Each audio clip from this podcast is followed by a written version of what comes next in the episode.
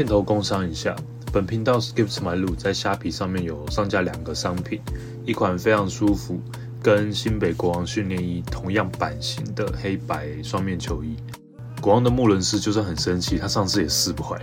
热转印的工艺，怎么样穿都很舒服。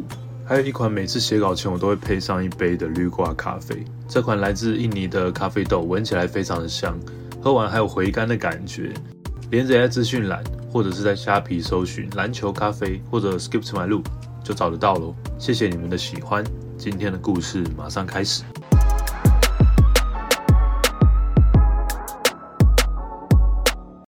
篮球真的是一个身高的运动吗？只要你长得越高，就打得越好吗？我们先把超过七尺三寸的球员定义叫做高。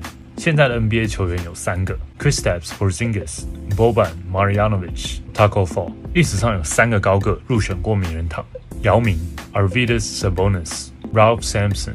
NBA 历史上总共有七个高个，他们的生涯算是让人印象深刻：姚明、Ralph Sampson、Porzingis、Arvidas Sabonis。Zdrunas Ilgauskas 阻挡这些高个数据非常好的原因，最主要有两个：自己的健康状况，或者是比赛的受伤，因为受伤而退休，或者是至少一季没有打。姚明、Ralph Sampson、Porzingis、Sabonis、Ilgauskas 最近又有一个七尺三的高个。球探说他防守像 Rudy Gobert，进攻像 Porzingis，传球像 Yokic，他有点像是 Gobert、KD 还有 Anthony Davis 的综合体。Victor Wembanyama。篮球真的是一个身高的运动吗？Kobe Bean Bryant，年轻的 Kobe 穿八号，体能非常的劲爆，只要他切入，他就会想在你头上灌篮。你只要一不小心，他就会在场上让你出球。在两千年的冠军战，当 Shaq 犯满，所有人都觉得啊，他们没有 Shaq，那赢不了了。结果 Kobe 开启了无双模式，这个是很多球员都说 Kobe 最接近 Jordan 的一次。在湖人的三连霸之后，科比觉得，既然我可以用八号拿了三个冠军，那他想要试试看二十四号是不是也可以。二十四号的科比跳得没有那么高，没有跑那么快。但是他更聪明了，他更擅长于思考场上的一切。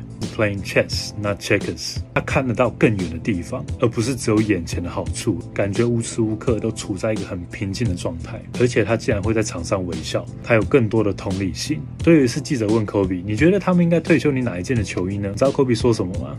不管他们退休哪一件球衣，穿着另外一个号码的人应该压力都非常的大。We miss you, Kobe。那你们呢？八号还是二十？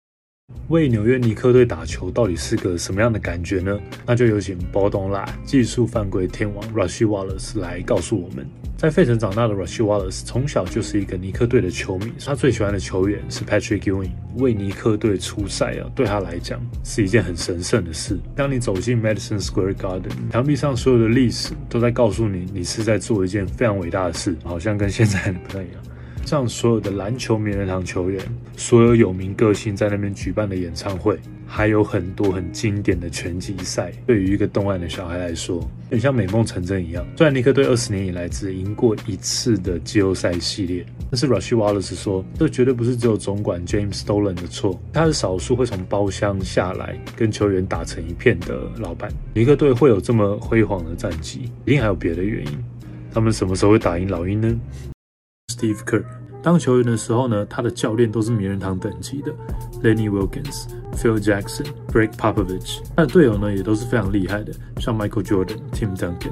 他当教练的时候也很幸运，他教到了 Steph Curry。他觉得 Steph Curry 哦，真的很像 Tim Duncan。他们两个人有非常多相似的特质，只是 Steph Curry 他比较外放一点点，他的好笑是会让所有人知道的。那 Duncan 呢，他就比较内敛一点。但是呢，其实他们两个都非常的幽默，两个都非常非常的谦虚。但是他们上球场，他就是场上最强的球员。打从心底的谦虚，加上这个自信，就会是非常可怕的组合。在马刺的时候，如果我们输球丹肯会在休息室里面跟我们说：“不好意思，都是我的错，是因为我，所以今天才没有赢球。”其他所有的队友都在想说丹肯你有没有搞错？你刚刚才拿了三十八分、二十一篮板，是你的错，你打得很好。”这种以身作则，并且影响身旁所有队友的力量，立刻说真的是太不可思议了。Jordan 是怎么样的一个领导者？我们下一集接着讲。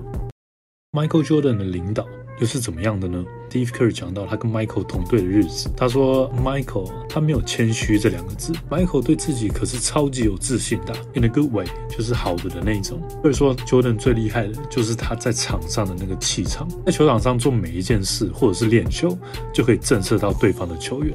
Kerr 说，假设你是对方的球员，你练球的时候往公牛队这边看，心里就会开始想，Yeah，I don't think we're gonna beat this guy，觉得应该打不赢吧。这个是整个联盟大部分的球员都有这种感觉，基本上就是 afraid of him，非常怕他。这是一种很不一样的领导，尤其在练球的时候，Jordan 更是不停的逼每一个队友、每一个人挑战自己的极限。跟 Jordan 打球，使出一百分的力是没有用的，可能要一百五十分才够。同时，他又不断的乐色化你，挑战你心里的抗压程度。那如果你跟 Duncan 或者是 Curry 练球的话，你就不会发生这种事。那你们自己呢？喜欢哪一种领导方式？Curry 跟 Duncan 还是 Jordan？